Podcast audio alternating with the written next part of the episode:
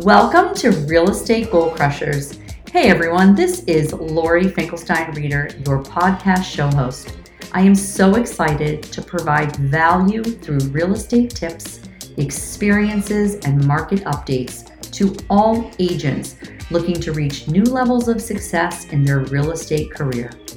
My hope is that this podcast inspires you to move your business forward. Is it July 4th yet? Wow.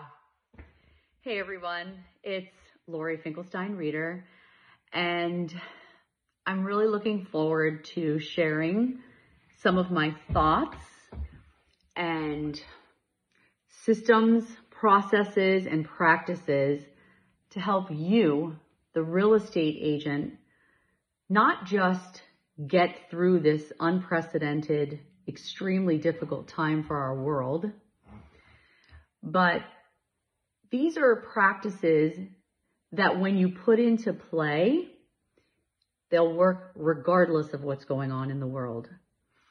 And if you feel that you don't have the skills yet, well, that's okay because I'm going to share a few things with you that since you're home and we're kind of all doing nothing, well, I'm not doing nothing. I'm working around the clock, but a lot of people are home with not a lot to do.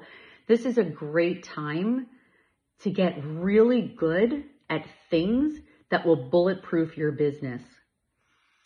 First and foremost, you have got to have a rigid schedule, especially for all of our young moms or young dads that are now overnight becoming teachers and uh, house domestic engineers and all kinds of things that potentially we didn't realize we had so much help with before. So I encourage you to have a rigid schedule starting from the moment you wake up, keeping things normal, uh, still preparing your house the way you would have if you were leaving the office and going to work. Um, make sure that schedule starts in the morning and that you're time blocking all day long into the evening.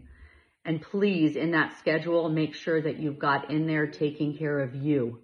Exercise, walking, uh, reading healthy blogs, um, listening to good music. Number two, you've got to focus on the business at hand. And those may be people that you are already communicating with. Because reality is, is that people still are going to need a place to live. We still have sellers. We still have buyers. We still have renters.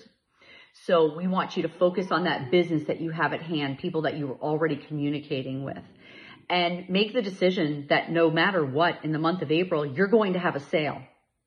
But know that if you were making between 10 and 20 connections a day prior to this, you will need to double and triple that. The pipeline you build today will determine what your quarter three is going to look like. So make those, make the calls, do video texting, send messages, do everything you need to do to build that pipeline and make sure you're coming from contribution. Make sure you're asking people how they're doing, how their family's doing. Offer them resources. We do a lot more than sell houses. We help people with lots of things that affect their lives. So stick to those connections. Don't fool yourself. If you were making 10 connections before, you will need to make 30 moving forward our industry as a whole may start to narrow. And the people who are doing the activities are the ones that are going to be making a very big living at real estate as we move forward. You may hear my puppy in the background. Obviously, these are new noises now that we all work from home.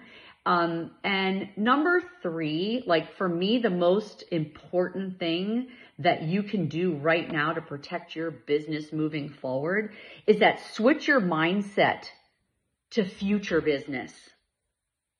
Yes, you've got to work on the business at hand, but future business, you've got to be working now for what you're going to do for the rest of this year.